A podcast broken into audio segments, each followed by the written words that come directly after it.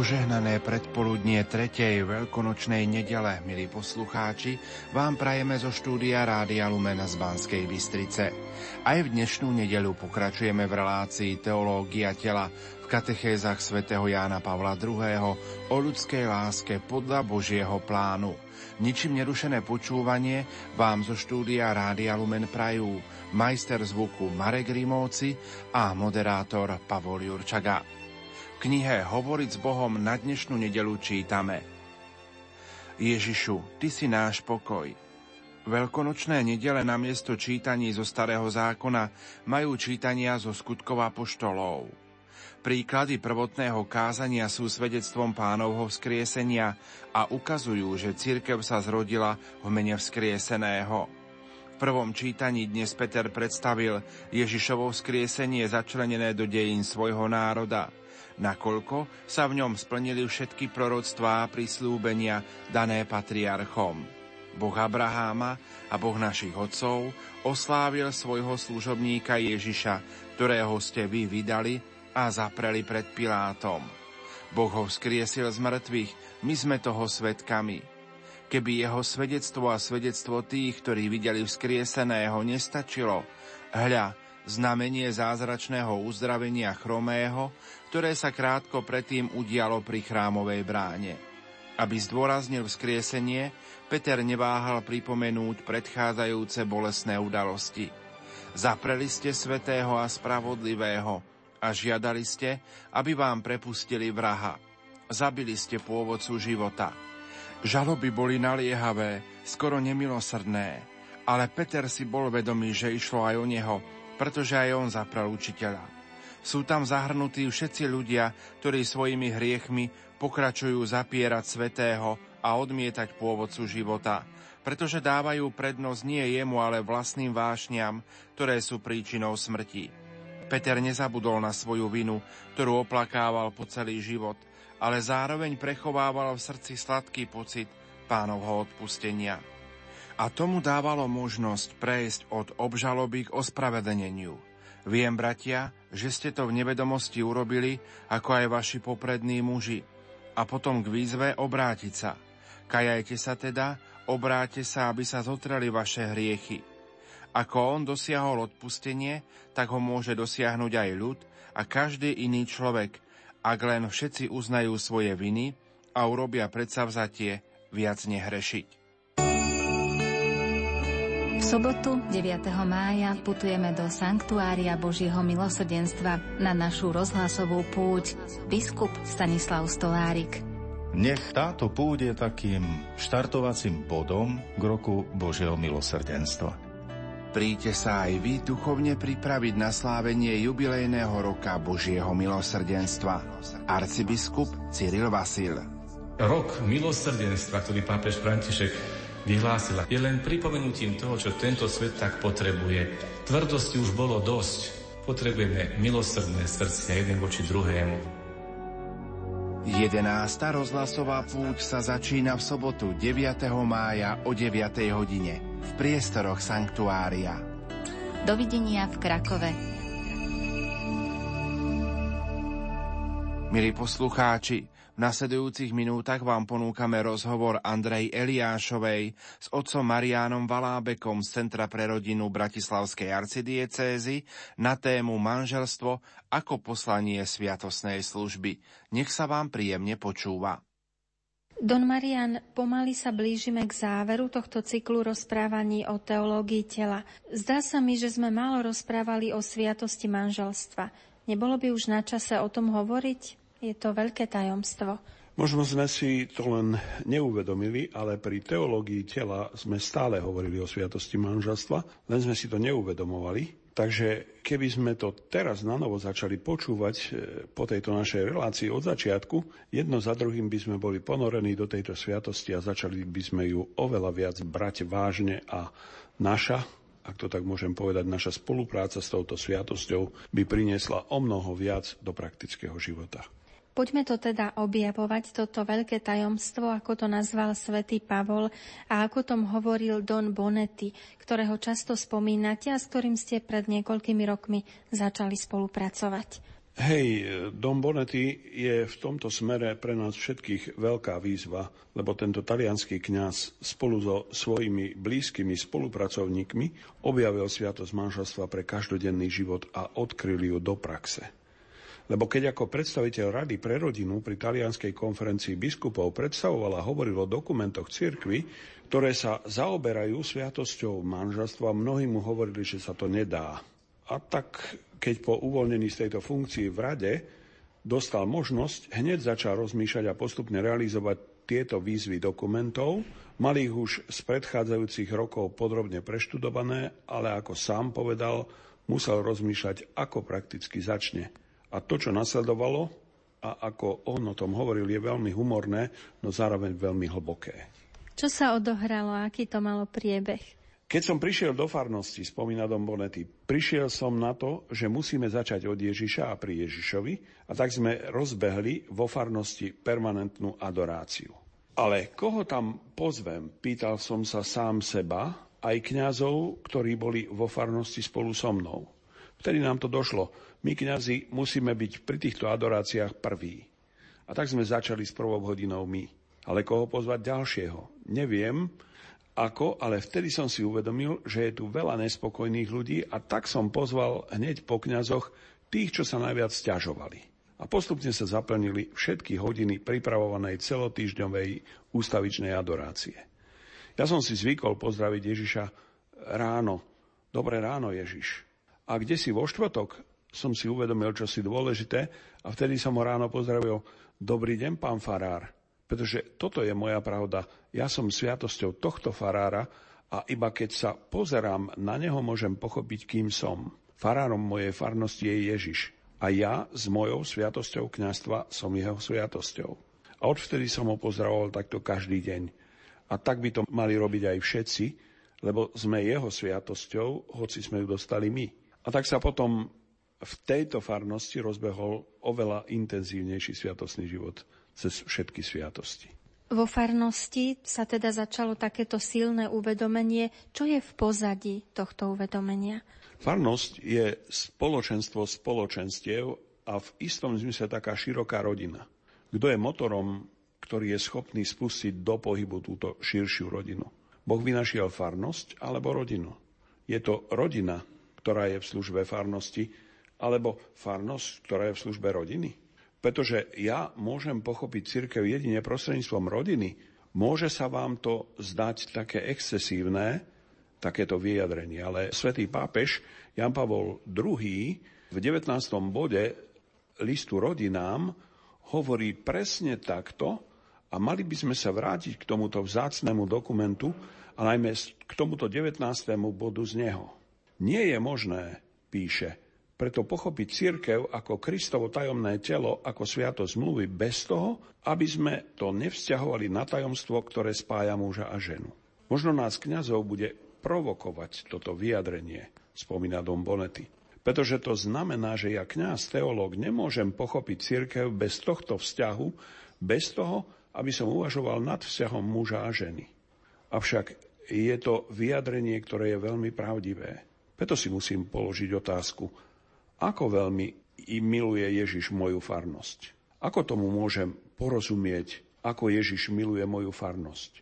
Pozriem sa na najzamilovanejší manželský pár v mojej farnosti a môžem povedať, že títo manželia sú iba malinkým znamením toho, ako Ježiš miluje moju farnosť. A práve kvôli tomuto je nemožné pochopiť farnosť alebo aj diecezu, aj církev bez lásky muža a ženy. Často si myslíme, že som to ja, kňaz, ktorý tvorí farnosť, ale v podstate je to Ježiš, ktorý buduje farnosť. Je to Ježiš, ktorý v našich farnostiach je telom daným pre lásku. Ale toto sa dá pochopiť len na kolenách na adorácii Krista v Eucharistii a adorácii Krista v ostatných sviatostiach, najmä kňastva a manželstva. Don Marian, to je skutočne silné, veď my sme od toho tak ďaleko. Ďaleko, ale aj neskutočne blízko. Jeden kňaz rozpráva o inom kňazovi toto. Bol som na adorácii a tá adorácia prebiehala ako všetky ostatné adorácie, akurát to konanie toho kňaza bolo trochu iné než obvykle. Ten kňaz s obrovskou mocou bral tú monštranciu so živým Kristom A v tú chvíľu som sa vôbec nemohol pozerať na tú monštranciu, lebo som sa musel stále pozerať na toho kňaza. A hovoril som si, že to jeho chovanie hovorí, on je tu, živý Kristus je tu. A nepoznal som to podľa sledovania tej hostie, ale pomocou sledovania chovania kňaza. To mi on zjavil, že živý Kristus je tu. Vôbec to pochopenie, že Eucharistia je živá, že to nie je kus oplátky, o ktorý sa stará, my veríme, že sa tu nachádza telo a krv, telo Kristovo. A Eucharistia je živá. To je silný poznatok. Ako je to spojené s manželstvom? Tak e, to je rovnako ako s tým manželstvom. Musíme objaviť to, čomu hovoríme sviatostný realizmus. Keď povieme, že milosť je Božia prítomnosť v našom živote, tak to znamená, že pokiaľ manželia žijú sviatosť manželstva, Kristus žije uprostred nich. Naozaj je uprostred nás. A nie sú to len nejaké pekné reči, ale je to tak. Takže by som rád všetkých nás vyzval, aby sme si tu obnovili vieru, že to, čo vyznávame, je fakt. Ba musíme si uvedomiť inú, oveľa dôležitejšiu skutočnosť. Človek bol stvorený na obraz a podobu Boha. A už od počiatku je Ježiš Kristus obrazom neviditeľného Boha a teda aj tým, na koho podobu a obraz bol človek stvorený. Teda Boh mal pri stvorení človeka, ako hovoria niektorí cirkevní otcovia, na očiach Krista Božieho Syna. A trochu sa môžeme zasnívať a povedať, že keď stvoril človeka na svoj obraz a podobu, ako muža a ženu ich stvoril, tak mal pred očami Krista a církev. Preto to musíme mať pred očami aj my, aby sme aj opravili svoj pohľad a aby sme pri formovaní človeka mali túto víziu. Pápež František často hovorí aj o rodine, čo hovorí o sviatosti manželstva. Naozaj veľmi často hovorí o rodine, ale hovorí aj o sviatosti manželstva. Napríklad na stretnutí v Asizi sa pápež pýta mladých, čo je to manželstvo. A hneď im odpovedá, je to skutočné a osobitné povolanie, ako je aj kňazstvo a reholný život. Dvaja kresťania, ktorí sa zoberú, rozoznali v ich príbehu lásky pozvanie od pána, poslanie vytvoriť z dvoch muža a ženy jedno telo, jeden život. Sviatosť manželstva zahalí túto lásku Božou milosťou, upevní ju v samotnom Bohu. S týmto darom, s touto istotou povolania možno bezpečne vykročiť, nebáť sa ničoho, za jej pomoci možno spoločne čeliť všetkému. My sa však ponárame do sviatosti manželstva. Čo to znamená? Duch Svetý vždy dáva zrod novým odpovediam vzhľadom na nové potreby. On dáva šancu na lepšie uchopenie aj milosti sviatosti manželstva. Napríklad sviatosť manželstva je sveté miesto. Ak si to vieme dobre predstaviť, pomáha nám to pochopiť, že je to miesto, kde prebýva Boh. Keď sa svetí chrám, tak sa to miesto zasvedcuje Bohu a tam Boh prebýva. Hovoríme, že, a to je zaujímavé, Biblia spojuje dva obrazy, chrám a telo. Napríklad naše telo je chrám. Či neviete, že vaše telo je chrám Ducha Svetého, ktorý vo vás prebýva a ktoré máte od Boha? Církev, telo Kristovo je chrám. My sme predsa chrám Boha živého, hovorí Pavol v prvom liste Korintianom. A z toho vyplýva, že nemôžeme, či môžeme uvažovať o manželstve, či sviatosti manželstva, ktoré je jedno telo tak, že je to chrám. Ak si uvedomíme, môžeme takto uvažovať, keď hovoríme, že manželstvo je domáca církev. Rodina je domáca církev. Manželstvo je tiež chrám, kde prebýva Boh tak sa nám to vlastne rozširuje. A v tom manželstve máme aj také intimné spojenie, keď sa stávajú dvaja jedno telo a môžeme byť toto intimné spojenie tiež chrámom, kde sa ľudská láska stretáva s tou Božou láskou. Čo sa deje pri sviatosti manželstva? Najprv, sviatosť manželstva nie je obrad, rítus. Ten je skôr dekoráciou, ako hovorí pápež František.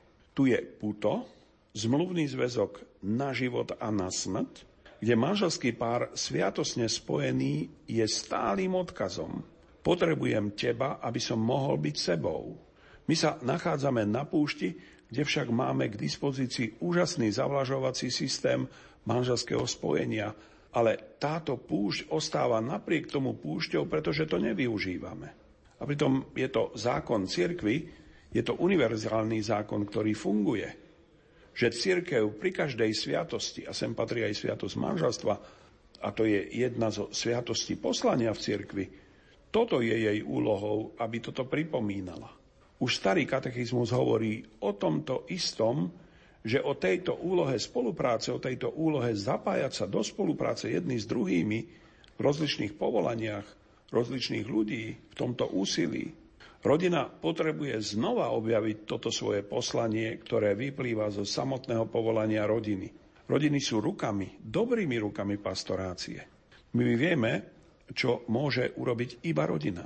Vy viete, čo môže urobiť Viete, čo je špecifikom kňazov. Čo môže robiť kňaz? Iba kňaz. Viete aj, čo nemôže robiť kňaz. Ale viete vy všetci, čo môže robiť iba manželský pár? Existuje niečo také? Existuje. Je to také poslanie, ktoré sa týka iba manželských párov v sile ducha, ktorého prijali v tejto sviatosti. Pastorácia rodín je ako jeden z mnohých sektorov pastorácie. Zdá sa, že to nevieme a nedarí sa nám do toho ani preniknúť. Tak ritus sviatosti manželstva patrí v plnosti manželom, ale my si myslíme a konečne sa k tomu dostávame, že manželstvo je to, čo ja vykonávam, my vykonávame. Teda každá jedna skutočnosť, ktorá sa týka sviatosti manželstva, to znamená, aká bude výzdoba, aká bude hudba, alebo to všetko je moja slávnosť a nech mi do toho nekašľú. Žiaľ musíme povedať, že pár snúbencov, ktorí sa pripravujú takto na prijatie sviatosti, to celkom nechápe. Nemajú pred sebou jedno telo. Nemajú pred sebou telo sviatostných manželov. Telo všetkých párov, ktoré sú spojené v jednom tele. Takáto privatizácia obradu, toto privlastňovanie si týchto sviatostí ako obradu, potom prejavuje sa aj pri príprave a príjmaní ďalších sviatostí, ako je krst, sveté príjmanie detí, birmovka, ale aj množstvo ďalších praktík. A potom prichádzame do tohto momentu, keď e, rodina sa začína rozhodovať podľa toho, čo sa mi páči alebo nie. A ja by som to chcel takto, alebo toto. Ja by som to chcel v tomto kostole, mne sa to páči.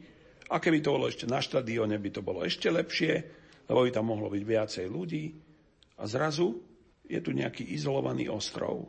A tak si musíme uvedomiť, že každý manželský pár nie je ostrovom, ktorý je sám, ale je časťou veľkého jedného tela, jedného veľkého kontinentu, alebo e, je to kvapka vo veľkom mori. Každý pár zosobášený v kostole si musí byť vedomý toho, že vstupuje do tohto tela a má v ňom svoje poslanie. A to poslanie nie je môjim poslaním, ale je to poslanie cirkvy.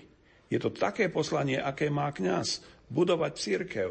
Jediné poslanie pre budovanie jediného tela. To je veľmi zaujímavé. Pokúsme sa ďalej spoločne uvažovať o sviatosti manželstva. Kresťanské manželstvo je účinným znakom, sviatosťou zmluvy medzi Kristom a církvou. Tu tiež platí, že vzorom pre vzťah muža a ženy je Kristus a církev a nie naopak.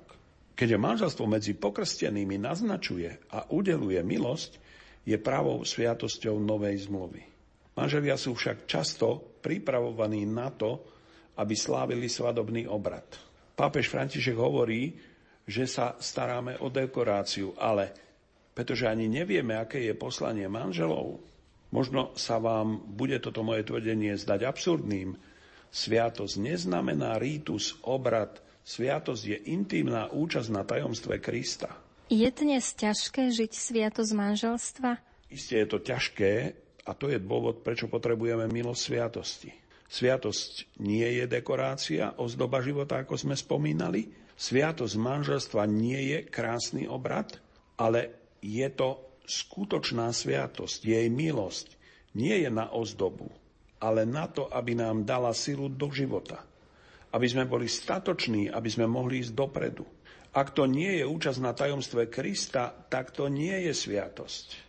Už v prvých storočiach sa pýtali, ako sa čo najviac priblížiť k Bohu. Odo Kásel, veľký teológ z liturgického hnutia 19. storočia hovorí, Ríd je prázdná váza, ktorá sa má naplniť jeho prozreteľnosťou. Staroveké ríty nevstupujú do skúsenosti kresťanov. Kresťania neprijali ríty, no nezavrhujú ich, prijali spôsob myslenia ľudí.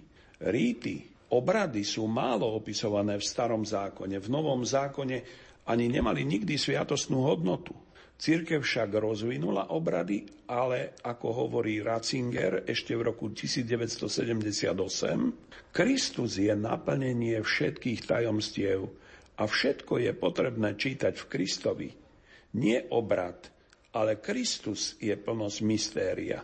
A tu sa odvolávame na 5. hlavu z listu Efezanom. Pripomeňme si ešte, ako sa o sviatosti manželstva hovorí v katechizme katolíckej cirkvi. No musíme si uvedomiť, že celý jeden oddiel katechizmu hovorí o sviatostiach a analogicky ich rozdeľuje do troch skupín. Iniciačné, uzdravenia a služby. Do ktorej skupiny teda patrí sviatosť manželstva? Sviatosť vysviacky alebo sviatosť manželstva patria medzi sviatosti, ktoré sú zamerané na službu, teda na to, aby sme zišli dolu. Musíme objaviť to, čo znamená ľud Božích synov ľud synov, ktorí sú plní Ducha Svetého. A stojí za to všimnúť si niektoré zdôraznenia. V prvom rade si všimneme, že tieto dve sviatosti alebo stavy, ordo, posvetný stav a aj manželstvo, keď si spomenieme na tú známu pieseň Bože, ktorý stav manželský, tak sú vlastne postavené na tú istú úroveň, majú rovnakú dôstojnosť. Toto však v našej mentalite nie je a nie je to ani v mentalite kňazov, ani v mentalite manželov. Pritom eh, bod 1535 uvádza, kresťanskí manželia sú posilnení a akoby posvetení osobitnou sviatosťou na úlohy a dôstojnosť svojho stavu. Jan Pavol II pri rozličných príležitostiach zdôrazňoval rovnakú dôstojnosť týchto dvoch sviatostí. A tak nech nám stačí táto veľmi jednoduchá úvaha. Ja kňaz som sviatosťou Ježiša, znakom Ježiša. Manželia sú tiež sviatosťou Ježiša, znakom Ježiša. Nejestvuje Ježiš, ktorý by bol menej dôležitý vo mne alebo viac dôležitý vo mne ako v manželoch. Je tu jeden Ježiš, ktorý ponúka dva rozličné dary. Preto svätý Tomáš Akvinský, kde si uvádza, že existujú štyri veľké sviatosti. Krstu, birmovky, Eucharistie a manželstva. Kňazstvo celkom jednoznačne sem nedáva, ale uvádza ho ako sviatosť pre sviatosti.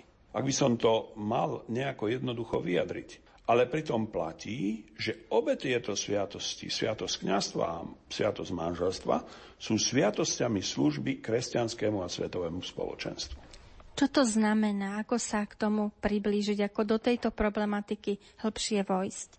No, koľky z nás dokážu odovzdať manželom toto vedomie úlohy a dôstojnosti? A tu by som chcel pripomenúť, aby sme veľmi vážne brali aj výraz manželstvo, lebo podľa familiaris konzorcio je manželstvo prvotná sviatosť. A my prví si to musíme uvedomovať a nemať prístup podceňovania tejto Božej ustanovizne, lebo taký je stav života a mentalita doby, toto sa nám bude vďaka rožkatému stále stavať pred oči.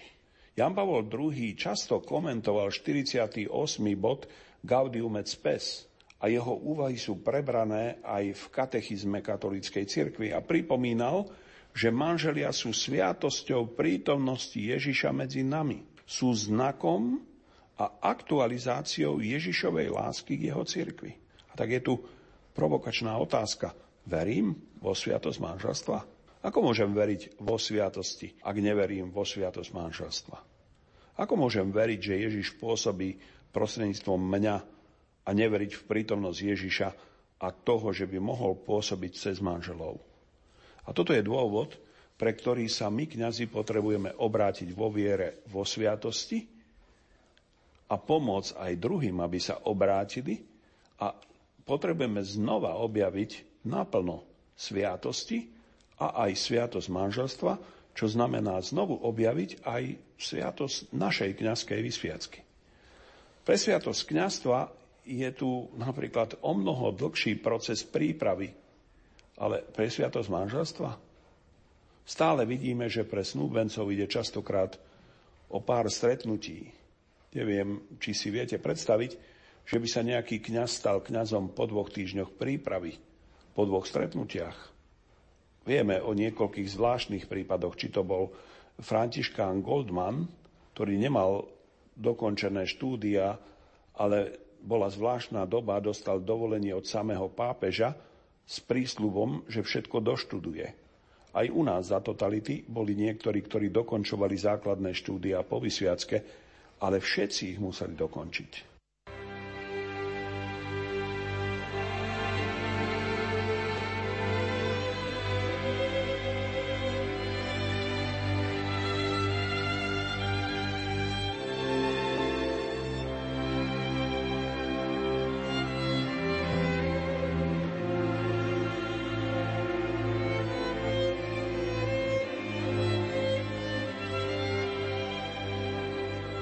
Poslucháči, v uplynulých minútach sme vám ponúkli rozhovor Andrej Eliášovej s otcom Mariánom Valábekom z Centra pre rodinu Bratislavskej arcidiecézy na tému Manželstvo ako poslanie sviatosnej služby.